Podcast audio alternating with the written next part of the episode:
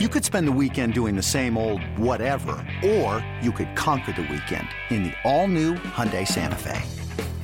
Visit HyundaiUSA.com for more details. Hyundai, there's joy in every journey. Introducing the two way V4, where groundbreaking fuel cell technology meets fresh foam cushioning for the ultimate performance. With Fuel Cell, each step feels explosive, delivering unparalleled energy return. Paired with fresh foam, experience maximum comfort throughout the game. Its lightweight textile upper offers support and breathability without sacrificing agility. Whether you're hitting the clutch shot or locking down the opposition, the two way V4 gives you the tools to play at a high level. Learn more and purchase the two way for yourself at newbalance.com. Hello and welcome back to Interstate, the Sunflower States Recruiting Podcast. My name is Michael Swain, the Kansas beat writer for 24 7 Sports. I'm joined again today by the same crew we had, I think it was probably two weeks ago. We've got Ryan Wallace, who covers recruiting for our Kansas State website, gopowercat.com. And I'm also joined by Kevin Flaherty, who does a lot more national coverage in addition to working with the rankings folks for the Sunflower State. The today we're going to talk about the 2025 class. It's widely considered a pretty strong class, and we're a year away from when the recruiting for those players is really going to heat up. We'll focus on them today. And I know for at least Ryan and I, we've been focused on 2024s right now, but I'm excited to talk some 2025s. To start with you, Ryan, just how have things been going with you since we talked? What was it, two weeks ago? Yeah, I mean, I, I think I pronounced the last episode that it was the beginning of silly season this month. And what's weird is um, in a class that I think Kansas State expects and, and we all expect now to be uh, relatively small, comparatively speaking. Um, I did some digging around on kind of, I did a, a story on the science of official visits and mm. how calculated you have to be about when you're scheduling certain guys and all this. But I uncovered this weird fact that K State, other than Houston, um, is the only like Big 12 school that ha- didn't entertain any visitors the first weekend. so um, that was weird, but as, as, the big returning Big 12 champs, but they've rebounded last week, uh, hosted Grant Bricks, and then uh, this weekend, obviously, a, a, whole host of, I think it's seven players, three commits, and four highly prioritized non commits. So mm. it, it becomes silly now, Swain. I, I, I, I got a slow kind of you know entry into June, and now it's going to pick up. No, I got tossed right in the water right from the get go with June. It's been it's been wild. It's been crazy. You know, you mentioned seven being a, a big weekend for K State. Seven's a small weekend for KU.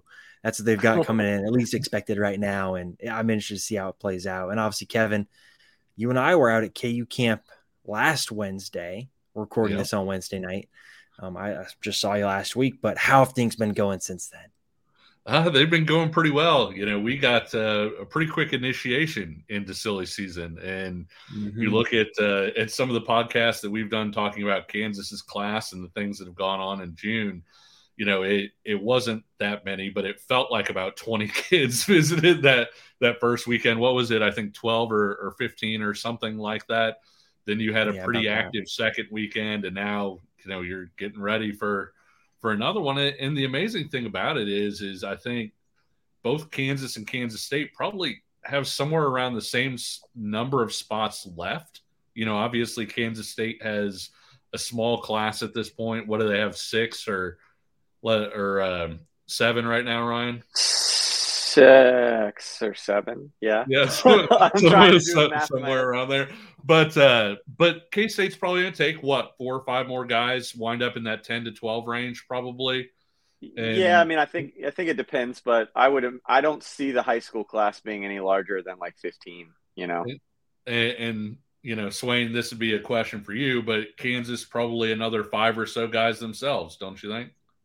Probably. Yeah, I think the class will probably be about 16 you know, which yeah. for KU, right? You got to look back the last couple years. It's been smaller classes, just with the amount of portal work they've had to do with the scholarship numbers and everything. So yeah, it should be a bit of a bigger class in comparison.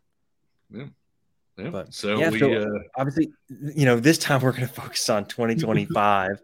um, I think you know this is something that I think going back to last fall, we had a pretty good idea that hey, maybe the 2024 class might be, you know, what is considered to be a down year, even though I think we discussed last episode, right, that a down year in Kansas is now okay. There's guys that can go to Oklahoma that could have offers to go to K State, KU, can leave the region, right? But I think you really look forward to this next class, and it's pretty loaded. Um, we can dive into some of the current rankings right now. These are moving, right? Still pretty fluid. Um, we can discuss who should be number one, but overall, right now, kind of the the top five in the state right now include Andrew Babalola, a offensive tackle from Blue Valley Northwest, Jaden Woods, a defensive end from Mill Valley, Dasan Brame, a tight end from Derby, Juju Marks, a defensive lineman from St. Thomas Aquinas. We'll talk about Caden Butler later, but he's at Olathe North as of today, maybe not in the near future.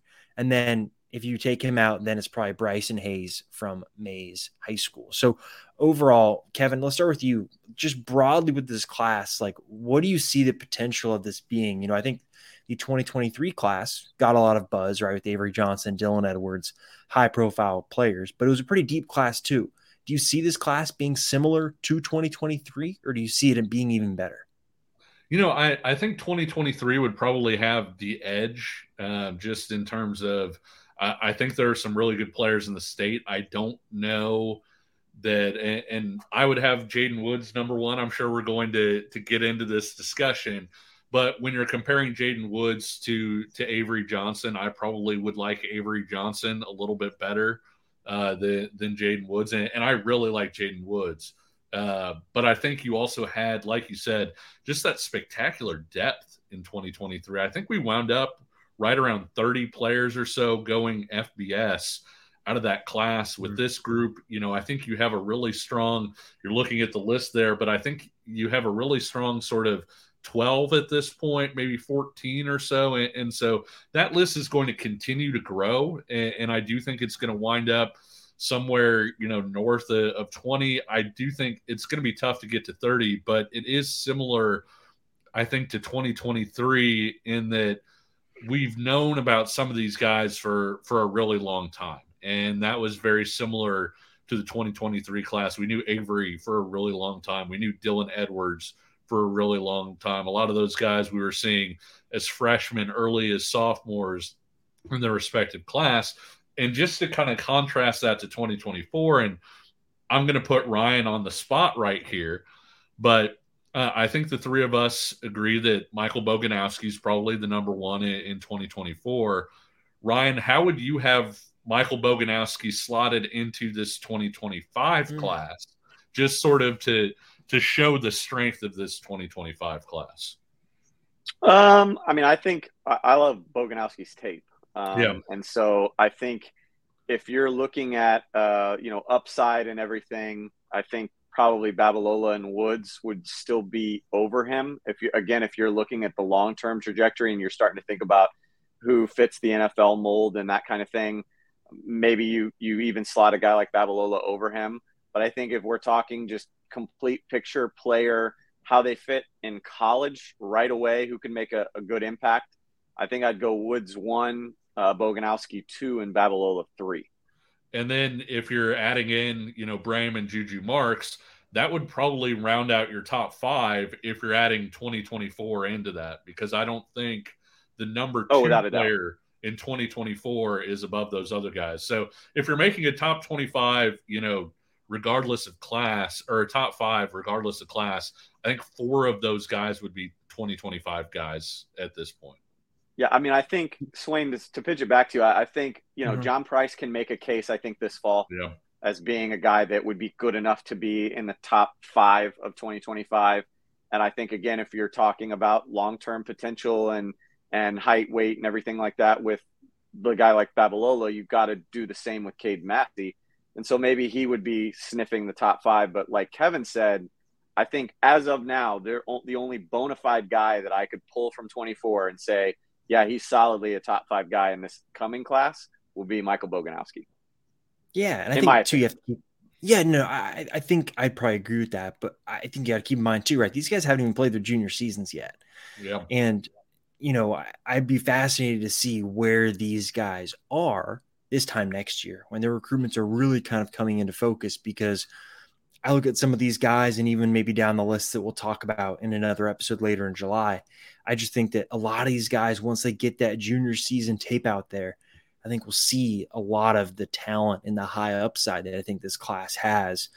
And I think we can get into the one versus two debate now because I think this is kind of a upside play, at least my understanding, right? With Andrew Babalola being the number one player in the state um, ranked number 68 nationally. Like you're talking about a guy that widely is ranked very high. Now, you got to keep in mind here that too, right? Hasn't played a bunch of, you know, high school football yet. And I think you look at Jaden Woods and what he's done at Mill Valley, he's the guy that's more proven at this point in time. But again, if you're talking long term high ceiling, you it's hard to deny a guy with a six foot six frame, 270 pounds, and looks the way he does off the hoof. And I think Jaden Woods right now for me would be the top player in the state this day, you know, Wednesday, June 21st.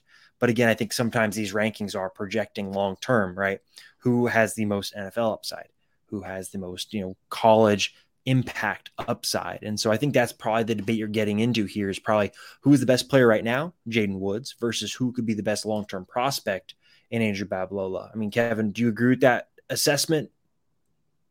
Yeah, I do. Um, and, and, I, you know, I got to see Jaden Woods in person fairly early last year. I went to to one of the first games uh, that that Mill Valley played, and you know, it, it's kind of funny. I know all three of us have been to All Star games and things like that, and so we don't just see the Kansas guys; we see the Kansas City guys, but also we've seen national guys, right? Like we've seen what a guy looks like that is going to go to Alabama or, or Tennessee or Georgia or or USC. And Jaden looks like that guy. He he really does. He looks like an edge rusher is supposed to look. And, and it's funny because you know, obviously Ryan having the uh, the K State background and everything. His dad was Justin Woods, who was kind of this mighty might running back and the absolute fastest little you know dude in the state of Kansas Jaden's not built like that. Jaden Jaden is much more of sort of your classic edge, you know, six foot three, maybe even six foot three plus, you know, 220, 230 pounds, can really get after the quarterback. And I thought last year too, when you saw him in person, he was still figuring things out. He was just a sophomore last year. Mm-hmm. And so he'd do something where he'd knock down the offensive lineman's arms and spin and get a sack, and he'd stand up and, and kind of look around like, did did I just do? Did that happen? Like, did did that work? And, and so I, I, think you know, in addition to the athletic gifts, the fact I, I think all of us would admit Jaden's a great kid too, um, a really sweet kid. But in addition to to all of that and his background and everything, I do think that there's still some upside to tap into as he gets to be more comfortable as a pass rusher. Yeah, Kevin or Ryan, what's your take on on Jaden? Have you been able to see him in person yet?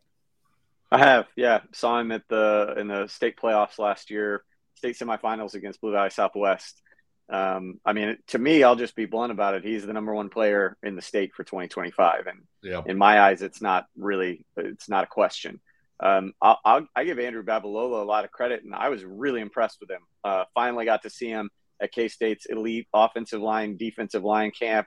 Um, obviously, got earned the offer right after that. Conor Riley was uh, just had his eyes on him a lot and uh, kind of watched that whole offer process unfold between Conor Riley and Taylor Braet and, and Chris Klieman. Um, so that was kind of neat to watch. And, and again, you could sense that was coming by his performance. But in saying that, you're talking about a kid that, you know, doesn't have any varsity highlight tape yet, um, was a basketball player up until what, you know, less than a year ago. I mean, he's just now really focusing more of his time on on football and still kind of learning things versus a guy like Jaden Woods that also isn't small. you know, I mean, it's not like we're talking about a Babalola that's got all the height and weight against some, you know, mighty might, right? This is a 6'3, 230 kid, wrestles varsity tape for days as, you know, on the most powerful program in Kansas at the 5A level, uh, two time state champions. Um, I, I, mentioned he's a wrestler. He's got the speed from his dad, but he's get get size from somebody else.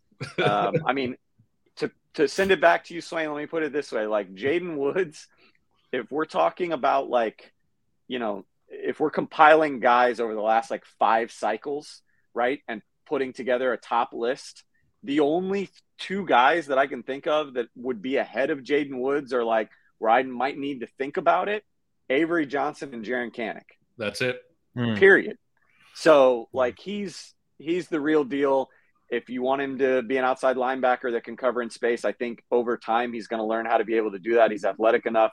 If you want him to be a stand-up guy off the edge, he can do that. I think as his body grows and the the uh, strength comes along uh, with the wrestling that he's doing in the winter, I think in very short amount of time he's going to be hand in the ground edge if you need him to do that too. He's sensational. Yeah, I think right. I think the wingspan, Kevin, is something you mentioned to me after the first time you watched him. Right, he's got really, really long arms, and I think that's really helpful for someone that maybe isn't going to have the six foot five type of frame, but with a plus wingspan like that, I think he's a guy that can play with his hand in the dirt in a four man front.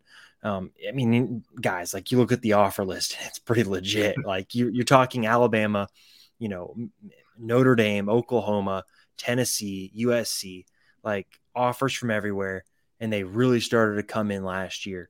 And I just think he's the type of guy that, yeah, I agree. You look at what he is right now, being probably one, if you want to pick from any class, maybe the best player in Kansas, looking to what he can be in the future. I mean, he's just got all the upside in the world. And I'm fascinated to see this is a recruitment that I'm fascinated to see unfold because I could see him leaving the region and going to a place like Alabama if they end up pursuing him and making him a really big priority, I could see him going to a place maybe like Baylor down in Texas in terms of just a fit.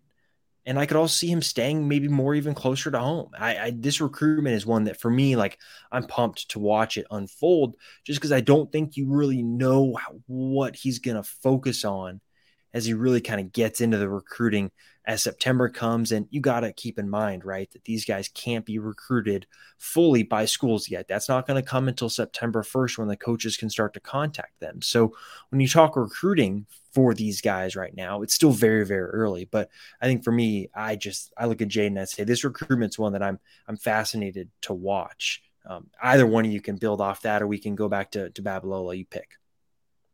Yeah, I, I think you know when talking about Babalola versus versus Woods, I, I, think, like Ryan was saying, you see the reason that that Babalola is ranked so highly when you see him. I mean, he's he's got a terrific frame. He looks like what an NFL offensive tackle looks like at Babalola's age. He's got the he's got the big hands.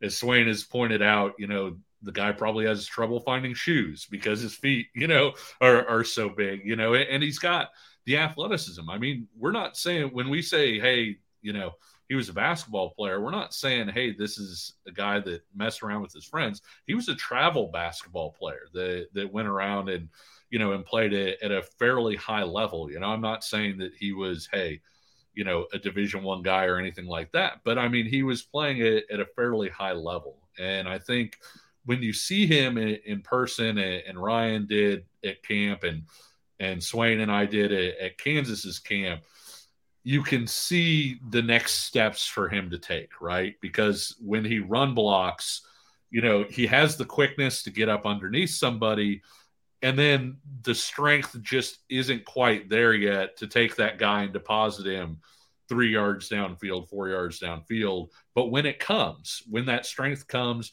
when the technique comes too, and, and obviously, you know, the the three of us all know Coach Ryder. He's a tremendous coach, and and he's going to get him right in that respect. Uh, I think he is somebody that can take that leap, and he's somebody that people are going to offer, you know, walking in the door because they're going to say, coming off the bench, that guy looks great, and they're going to see him move, and they're going to say that guy looks great, but there are probably going to be some reps that are going to look a little rough for him this year, and I think if you wound up going to a camp setting right now, and keep in mind, we're projecting these guys, you know, years down the road for college. If Andrew Babalola and Jaden Woods were to lock up right now at, say, K State camp or something like that, Babalola would be in a world of, of hurt. Jaden's yeah. just, he's, he's that much ahead of him right now. But Babalola has that ceiling there where as he continues to develop and everything else, they're college juniors and, and Babalola goes to, I'm just throwing a school out here.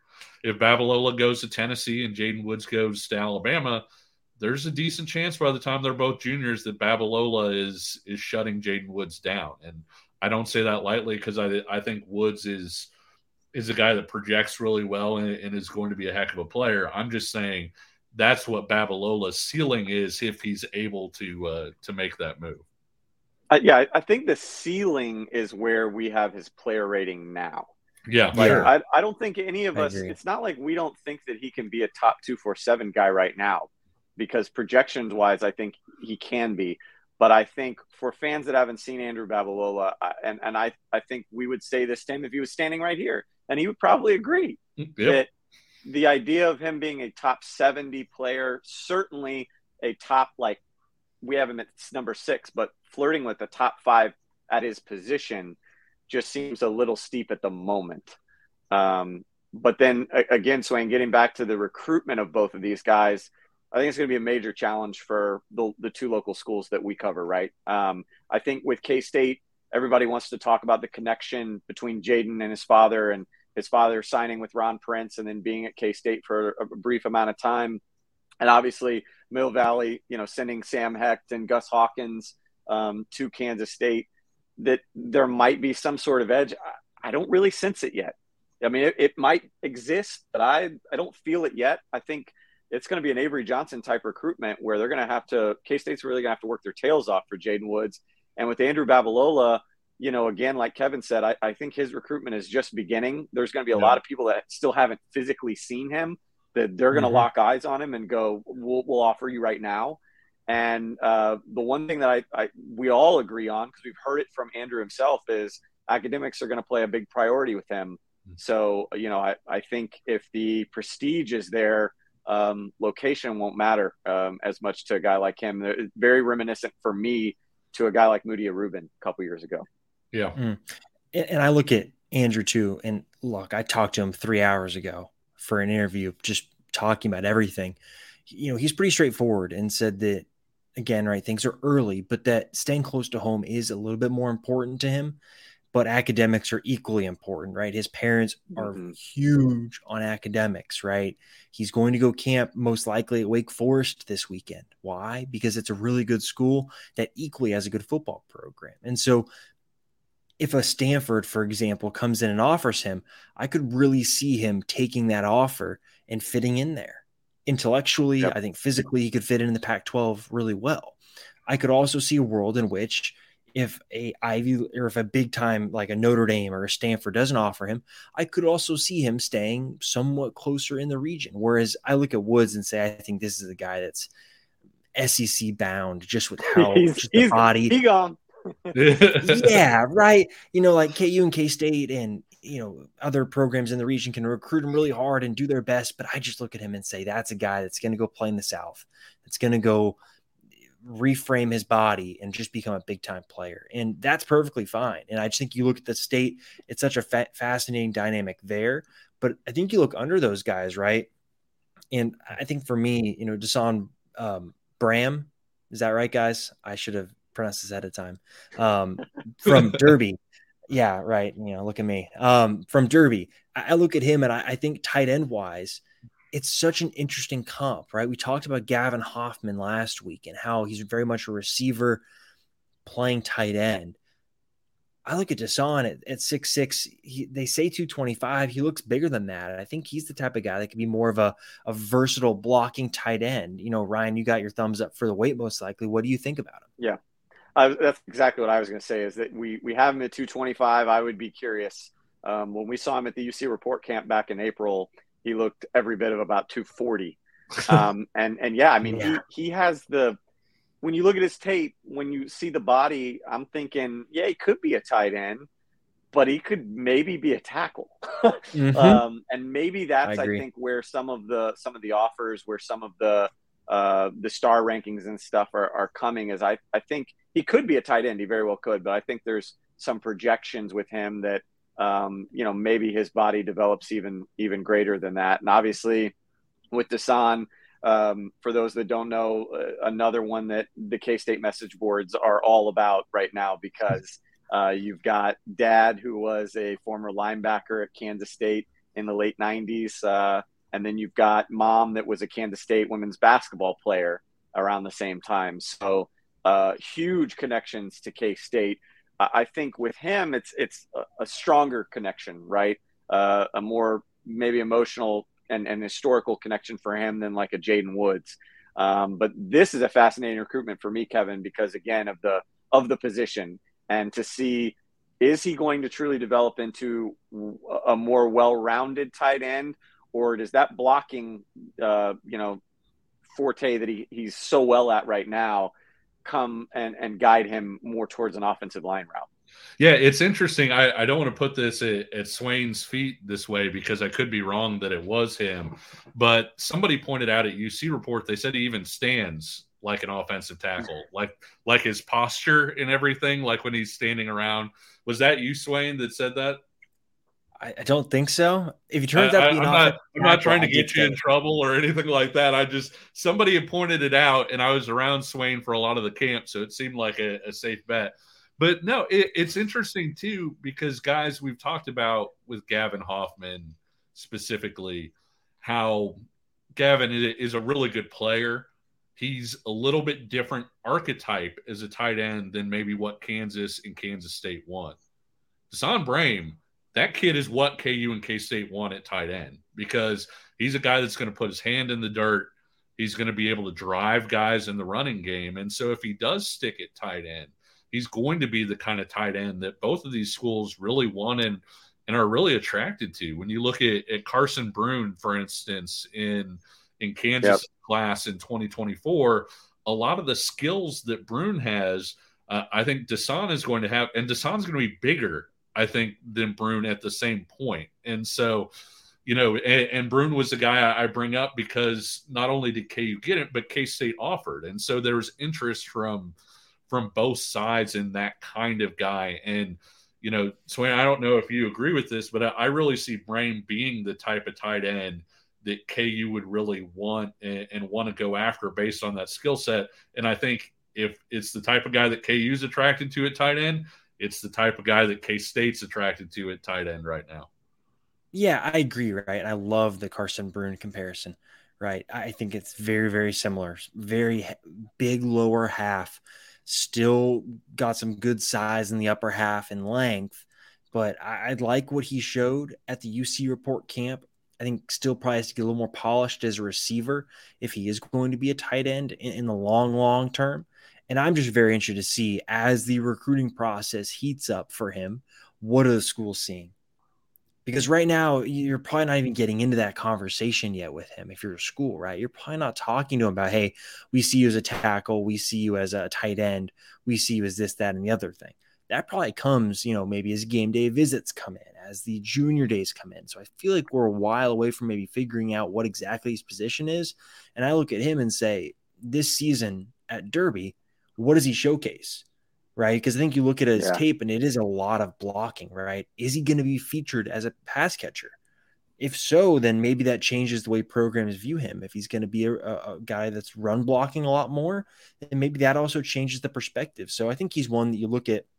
You know, I'm interested in recruitments of the other guys. I think the position for him is fascinating and how he's going to be used at Derby this year because I, I think he can be a um, a versatile weapon for you at tight end, but again with Derby, just the the way the offense works, I'm just interested to see how they use him. Mm-hmm. Yeah, I think there are going to be a lot of people when he makes a uh, an unofficial visit. They do the whole coach, you know, shoulder grab. Hey there, buddy, where you kind of feel feel up the biceps and the shoulders and be like, all right, how much weight can this guy put on? You know, the the greeting that is actually a lot more than a greeting for for these coaches, but no, that, and that's a good point in terms of how Derby is going to utilize him. And when you look at, at Derby, you know, having a, a quarterback who's, you know, Coach Clark's son, he, he he's a good athlete, a good runner. Uh, he can throw the ball down the field a little bit. I think you know maybe maybe not as polished as some other guys, but maybe it gives Dasan a chance to to get downfield into the seams a little bit you know, stretch the defense and, and give him a chance to to show what he can do there. No more Dylan Edwards, so this yeah. would be this would be a great coming out party. Yeah, yeah. I think they're going to throw that- the ball maybe a little bit more to Derek Hubbard too, because I think mm-hmm. Hubbard is maybe a little bit more natural receiver at that running back spot than than Dylan was, and Dylan got a lot better. Dylan worked at it to get a lot better as a receiver, but it feels like we've seen Hubbard now for three or four years too, and and he's a kid that might as well be a wide receiver for how well he catches the ball. I think. Mm. Mm. And look, guys, I mean, we're talking a lot about frames here, and I, I must say, right, you look at the overall class, and like there's just guys with really good natural frames to play college in the trenches in college, right? I it's not I a bunch of skill guys. Going. You know, Where it's a lot of guys with really here? good frames.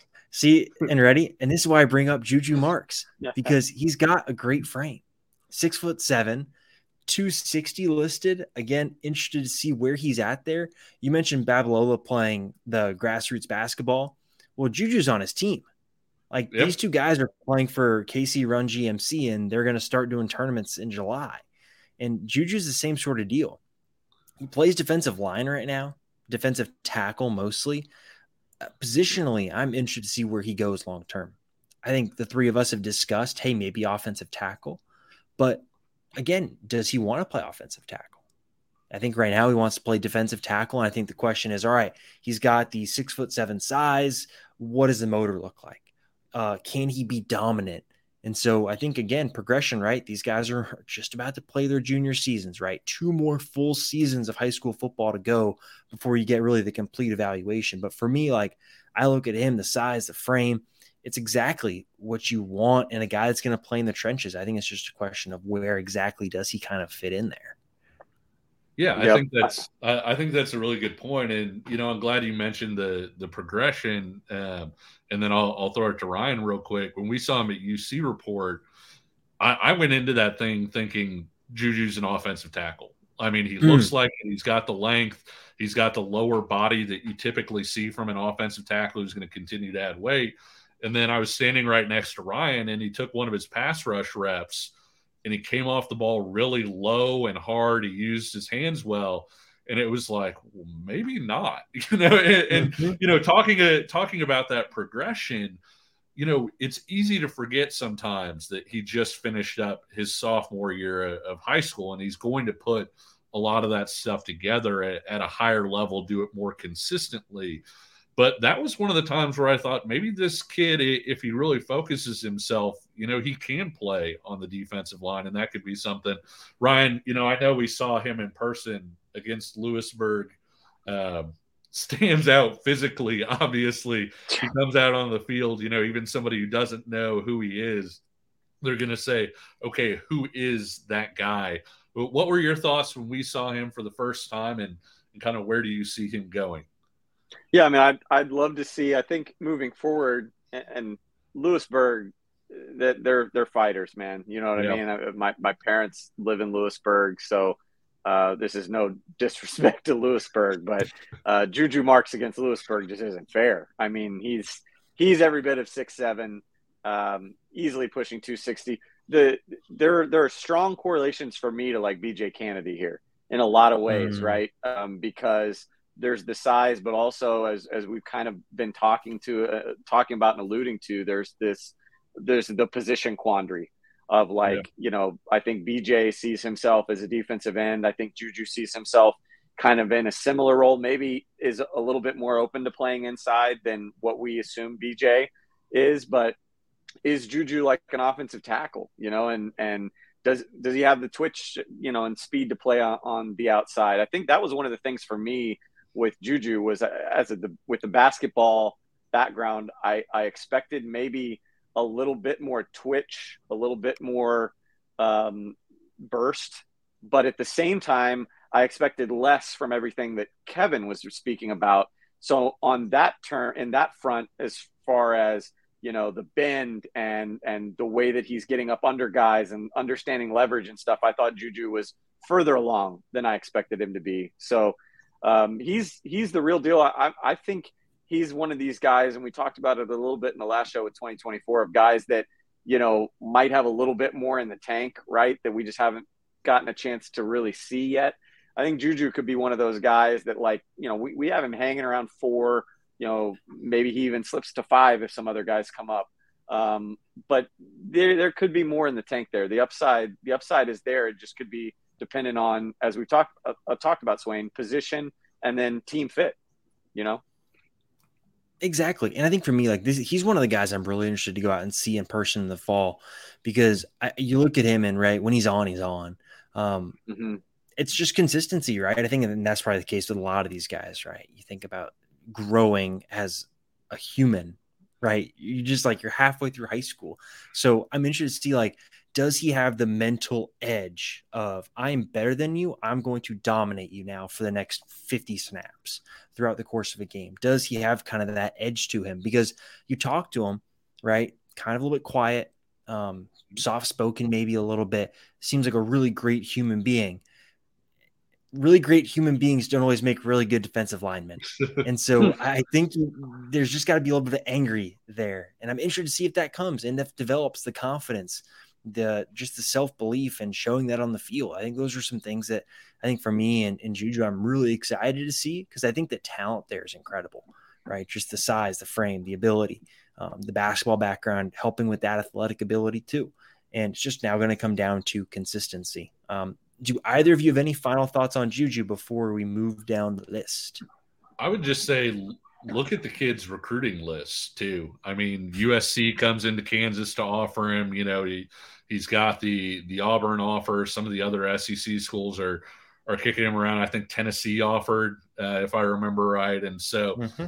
again, these are guys that haven't played their junior year. I get that we keep saying that it's a broken record, but with but with with Juju, I mean, it's not like a lot of these schools often come into Kansas and offer guys who are this young. And I think that that's uh, that's really an indication of where some of these guys are are heading and it's going to be it's going to be interesting because this could be a class that winds up with four or five you know four star type guys who who are all national recruits and and that makes it uh, the flip side of that is, is it makes it really tough on Kansas and Kansas State to to keep these guys home when they have those kinds of options. Exactly. And Kevin, you mentioned the offer list here. I'll run through a few for Juju, right? So he's got Auburn, Michigan, Oklahoma, Oregon, Penn State, Tennessee, USC, Washington. And that's a third of the schools he has. So another guy whose offer list is quite extensive. Um, you know, you uh, on the top of offer lists, Caden Butler, um, who right now is at Olathe North. Ryan, I'll throw it to you here in a second. He's got the offer list of a guy who is uh, a West Coast recruit. Um, no offers from either KU or K State, but offers from Arizona, um, Colorado, Oregon, Oregon State, Washington, Washington State. Ryan, what's going on here? yeah, yeah, I think uh, I think there there might be some smoke here, um, and that's because Caden Butler let's just be honest. This is probably the the last time we'll talk about him on this show. um, it, it, came out like earlier this month. A, a, rumor started to swirl around, and so I'd seen Caden on a couple different camps, and so I just straight up reached out to him, and he's been very honest and forward with me um, in saying that yeah, he's he's planning to move on from Olathe North. Um, and there for a while, I thought he might stay in the region. There was some flirtation with some other schools, but uh, as we kind of get into the last couple weeks of this month, um, it sounds like he's destined for more of a Pac 12 scenery. Um, to be more specific, state of California, probably SoCal. Um, I think he's going to go out there um, either this week or next and uh, see some some high school campuses out there and and go ahead and make the move. So it's a shame for I think both KU and K State because this is a guy that I think fits that both offenses. Um, I, I mm-hmm. think he's really crafty receiver, right? And and again, we've talked already about in this episode about guys that you know are, are still kind of finding themselves and finding their bodies and everything. Caden is very much in in that group. Um, and and he's also got ties to both Lawrence and Manhattan. Um, I think his dad, uh, for a, a, period of time, was a teacher in, in the Lawrence area, um, and then at the same time was uh, has a history for a year or two working in the K State athletic department. um, back in kind of the John Currie days. And no, he was not a John Currie guy. Let's get that, you know, before I get crucified. Like, well, we don't want him anyway because he was a John Currie guy. No, he was, you know, he, he wasn't, you know, Currie's right hand man. He just worked in the athletic department at the same time. But anyway, again, just getting back to it, um, kind of a shame, I think, for local recruiting, um, not just for K State and KU, like I said, but for us to cover him because I think he was uh, a, a no doubt kind of top eight. He's in the top five right now. He would be a guy that we would talk about over the course of the next two years, but uh, don't expect to to see him at Olathe North um, this fall or beyond. Yeah, he was someone that really stood out at the UC report camp too. You know, one of those guys that just kept getting open, kept making plays. So I'm fascinated to see where he ends up going because I, I, think he is a really talented player. But that will do it for us, at least discussing, I, I think, kind of the top four, five ish guys right now. We'll do another podcast in July where we discuss a lot more of the camps and some of the guys that have really stood out to us during some of these camps where Kevin and I have been there in person. Ryan's been in Manhattan in person to see some more of these guys that are really starting to catch on. We'll do a podcast really focusing on them, diving into them a little bit later in the summer. Now, I want to end with the question. We did that last time. I thought it had a really good discussion. Um, Ryan sent this to us. It comes from the K State message board.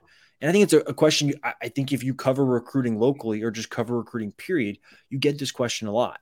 It's yeah. are Kansas and Kansas State too slow to offer local recruits? Ryan, I'll toss this ball to your court and you can take it where you want to go.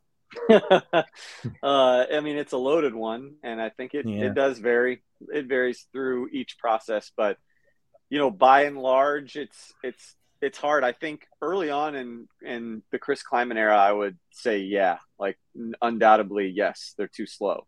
Um, I think as history's gone on over the course of the last couple of years, they they've adapted, they they figured some things out, and I think it's more of a case by case basis now. Um, there are times, you know, Gavin Hoffman, where you're going, you know, why haven't they offered? Like, what more do you need to see? Um, mm-hmm. And then there are other times that they're like first in line, right? Um, mm-hmm. I, I, think Boganowski was super early. You know, they hesitated 0.0 with a guy like Jaren Kanak. Um, but, you know, again, like even Avery Johnson was a guy that they were like, what, fifth for something? I mean, TCU was in there early. Um, and, and he had a couple others that you were, you know, you, you expect K State for a guy like that to be number one. Um, and so sometimes they just aren't. I think the, the thing that's a little bothersome uh, from sitting in my chair, you know. And again, I think if, if Chris Klieman was here, he'd go, well, I'm not concerned, and he shouldn't be about what I have to say. But at the same time, it, you know, it's they, they love the eye test, right? You know, they want mm-hmm. to see you at camp because they want to see if you pass the eye test. Um, it's not just one coach going out and seeing a kid and then coming back and reporting it. They, they kind of want to put multiple eyes on a kid.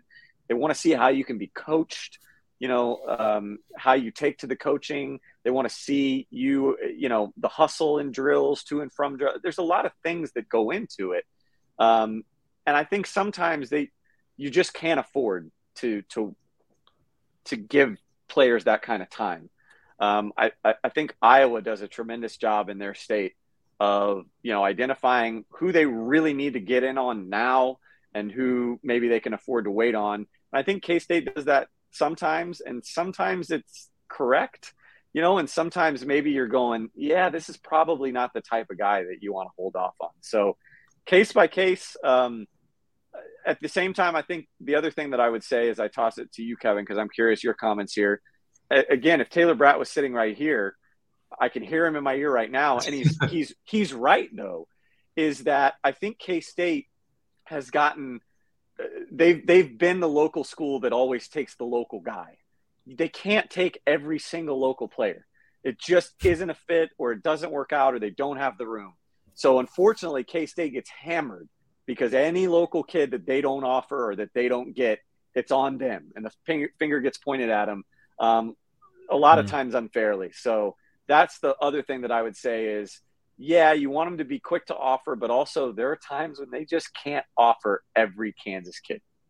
Yeah, I think you know you and I talked about it when uh, Lance Leipold was hired, and we were talking about can Kansas sort of make headway within the state. And one of the things that we had said was, yeah, because they're starting from ground zero, where so many of these Kansas coaches are used to Kansas not offering their kids. And so if they came in and they were just more active than Les Miles, if they were more active than David Beaty and, some of these some of these guys, you know, if they recruited and I'm not trying to throw anybody under the bus or anything like that, if they recruited Breece Hall or you know Isaiah Loudermilk harder, then they were going to get more benefit of the doubt. At K State, because they've taken so many in-state guys, when they don't, the coaches ask, "Well, why not?"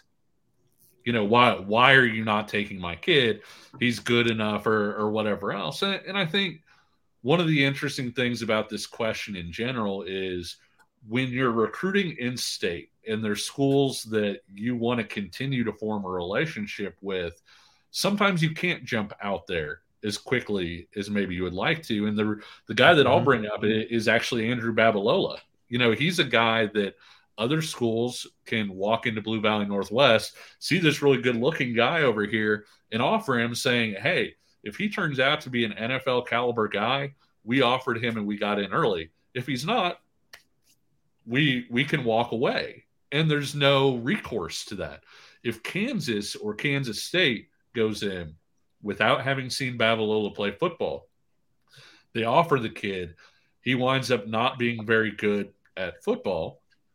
They can't walk away from that kid as easily. There are relationships there to consider. There's the fact that kansas coaches i don't want to say they're like one big family but they talk. And so if you do a coach dirty or if he perceives you as doing him dirty, you're not just harming yourself at that school, you're harming yourself at, at other schools as well. And so there are some schools and, and some players where you do need to almost be careful how quickly you come out. The one other thing that I'll add, and I, th- I think it's a good segue into Swain's thoughts about this, I think it looks a little bit worse when another school that has a relationship with a lot of these places and is going to continue to come in, and I'm speaking specifically about Iowa State, when Iowa State comes in and they are first for Kansas players, that they are not going to walk away from. And shout out Nathan Scheelhaase. I mean, he does amazing, that that guy does an amazing job, you know, and all of those things. But you know, that's not a random school walking in and offering somebody. Nate Scheelhaase is going to continue to recruit the state of Kansas. They're going to have those similar relationships and things like that.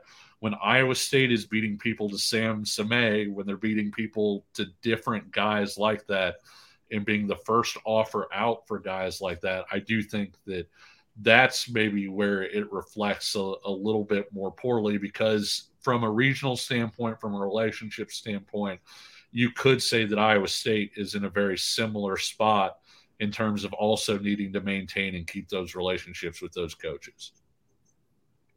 Yeah, I think there's a lot I can dive into. So I think I think Sam Sameh is a really good example. Um, KU was second in terms of offer for him, right? And it wasn't even I think maybe it was a February offer for Iowa State where they offered him after seeing him in school, and then halfway through his season, KU offered him. I look at Iowa State, and your point's very fair, Kevin. But I'd also point maybe to like Trey Ridley. They're the first to offer him, and then they kind of just like as time goes on, they kind of just like, oh, maybe not. But they can do that yeah. because again, they're not in yeah. school.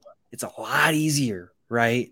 And I think also rapport is a big thing where Iowa State has the rapport of coming in and being early and recruiting guys hard and having it happen that way. Same thing with K State. And I think for KU now, it's kind of trying to shift that. And I will say, I think this staff, Lance Leipold staff, have done a good job of that. You want to go to the 2023 class, right? Well, they were early offer for Sameh. They recruited the heck out of them. They recruited the heck out of uh, Joe Otting. They recruited the heck out of Calvin Clements. You look to this 2024 class, they were early offer for Caden Massey, early offer for Michael Boganowski, early for John Price, early for BJ Kennedy. And now you look at, okay, you're getting down to the list now where guys they haven't offered. Well, they had a chance to offer Gus Hawkins. Um, they had first crack at him. He was they he visited them first. They didn't offer. K State offers. Gus Hawkins takes that offer. Okay.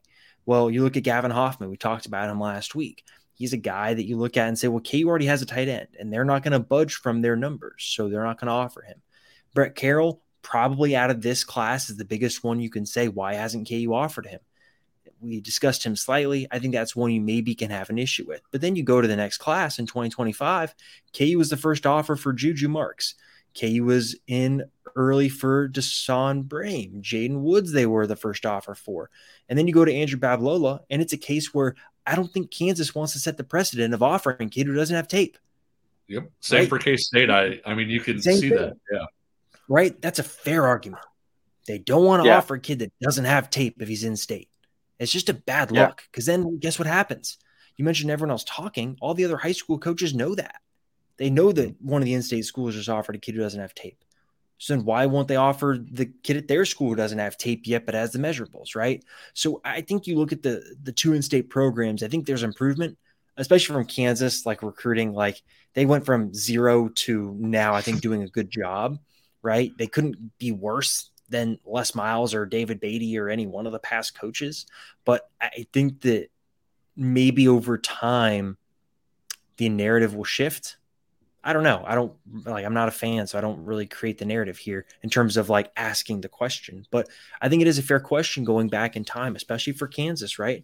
You know, just why haven't you offered? Why do you offer not recruit? Where now I think there's more precedent for this Leipold staff, at least, of offering kids recruiting the heck out of them. And if they don't want to go to Kansas, that's perfectly fine.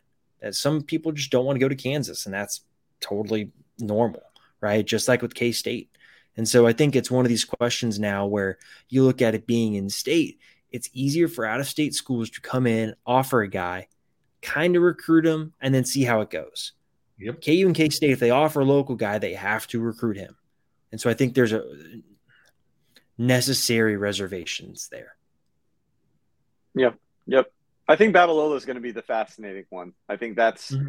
because I, am with you. I, I, sat there and, and defended K State on why they didn't offer because, you know, if you go to his Hudl film right now, there isn't any. It's him in camps, it's him at practice. Like there's no varsity tape of the kid. And so you get it. But I think where fans kind of have a head scratching moment, and I think even some of us at times, is okay, you know, let me go to his list. So Andrew Babalola gets KU and K State offers on June 12th and June 14th. That's after Miami, Tulsa, Missouri, Nebraska, Minnesota, and Iowa State was April 8th. So there's what almost two months between them for an in state kid. And so, again, you understand why Babalola didn't get the offer. But then the head scratcher becomes, but K State was like number one and number three uh, by a, a, handful of days for a guy like Caden Massey and a guy like Grant Bricks. Caden Massey, an eight man player who might have had tape, but it's eight man, same kind of like measurables, like long term trajectory. Grant Bricks, 1,400 hmm. person town in Iowa, Class A. And so I think that's where fans are kind of like, so we'll offer these guys first Mm. But we need to wait and see Andrew Babalola. So it, it's a tough position. Like I don't envy KU or K State. This is a very tough state to like you know be in that predicament with because like you said, Swain, if if you offer an in-state kid, you got to recruit them, and it's got to be a committable offer, or else it's going to get twisted real bad. So uh, a lot of times mm-hmm. it is kind of safer to hold off, but at the same time, I think consistency would help answer a lot of the problems and or questions that that our fan bases both have. I agree, Kevin. Any last thoughts on this subject? No, no. I I think that uh, I think we we hit it pretty well, and I do think Kansas has improved significantly from from where it was, and there there really wasn't a whole lot of direction to go but up, and, and I think quite frankly, when Leipold first took over, um, Kansas didn't look great in state, you know, and, and, you know, there were people questioning, well, is the Leipold staff going to value in state? Are they going to be like every other staff, whatever else? And I, I think that they've done a really good job of, of kind of clearing that hurdle now to where, you know, it, it's a viable offer for, for in-state schools. Like, like I said before, I think it's, I think Kansas State has some real challenges in that area. I think uh, Ryan, you know, and I could tell you, a story about Kansas State recruiting two defensive tackles from the state of Kansas, and they could only take one. And Kansas didn't offer either guy. Kansas got off scot free. Kansas State takes one of the two and gets chewed out by the coach of the other guy, even though KU didn't offer right or the other guy either. And so Kansas State has some different challenges there, but I do think that uh, I do think that both staffs do a do a pretty good job. Oh, Ryan's got a point. Ryan's got a point. I have my hand raised. And we're, already, we're, we're, we're, close to pushing an hour, and I, I don't need any in depth. We can get into this later on in the summer, but you brought it up. And so I'm going to put you guys on the spot Uh-oh. in a second. I think 2023, the Leipold staff was so fresh, they kind of got a pass, right? Yeah. Quick, and again, we'll, we'll get into it deeper, I'm sure. How big is 2025 for them to really assert themselves, though, locally? I and I mean, big. not like get a couple guys. I mean, like nabbing maybe one of the guys that we talked about. Yeah, I think it's big. And I think they need a really strong season this year, right? I, I think winning cures all. And I've had this conversation with other people before, but basically, we're at the age now where all these guys right now grew up with Kansas being awful. And it's hard to go against that, right? It's hard to go against that. So I think another winning season for Kansas this year, six and six, seven and five. Um, it's needed to take that step forward, I think, with this next class. And I think we'll dive into more names probably, like you mentioned, on a later podcast. But I think this cycle's huge. I think it's huge. They need to win games this fall. And if they do win games this fall, I think they'll be in some of those recruitments. But again, it really starts with winning football games. Yeah, and I think the other thing they have to do is even for the guys that they don't get, like let's just go ahead and say, you know, Swain said he thinks Jaden Woods will, will wind up playing the SEC I think you still need to put in the work and, and, do well there in today's transfer portal era and all of those mm-hmm. things too, because I, I, think you you still need to sort of hold your spot in line, you know, just in case. Right. You know, you, right. you look at, you know, a guy like Juju Marks, if he winds up leaving the state and going somewhere, I'm not saying Juju's not going to succeed, but for whatever reason, if he says, Hey, this ain't it, and he wants to come back home, you want to put yourself in spot with those guys. So it's not just about Calvin winning. Clements. It's it's not just about winning the initial recruitment anymore. I, I think it, it's about putting yourself in that spot and, and, you know not to belabor the point too much, but we had talked about you know Jaren Kanak. I feel like Kansas didn't really put itself into a spot where if Oklahoma didn't work out, that Kansas was going to be a real option for mm-hmm. Jaren Kanak. Kansas State did, and it's not going to matter now because Jaren Kanak is is going to be a starting linebacker at Oklahoma, and he's doing great, and you know that's fantastic for him and and everything. But at the same time, I do think that that part is is also going to be important, not just winning the recruitments initially, but also putting yourself into a strong position where hey if a guy uh, if a guy winds up transferring, he's uh, you're you're a legitimate option for him. Under an hour, Swain. Look at that. Boom. Waving the white flag. yeah, there you go. That'll do it. That'll do it for us here. Episode two of the Sunflower States Recruiting Podcast. Um, thank you for listening. If you like what you heard, please leave us a rating and review on iTunes. If you're watching this on the YouTube channel, please like and subscribe to the channel we'll do this another episode here in a week or two and we'll dive more into in depth into some more of the names because guys i mean there is a laundry list of guys we can talk about now which i think is pretty exciting for this show. So excited to keep it rolling for ryan wallace and kevin flaherty. I am michael swain. Thank you for listening and we'll talk to you again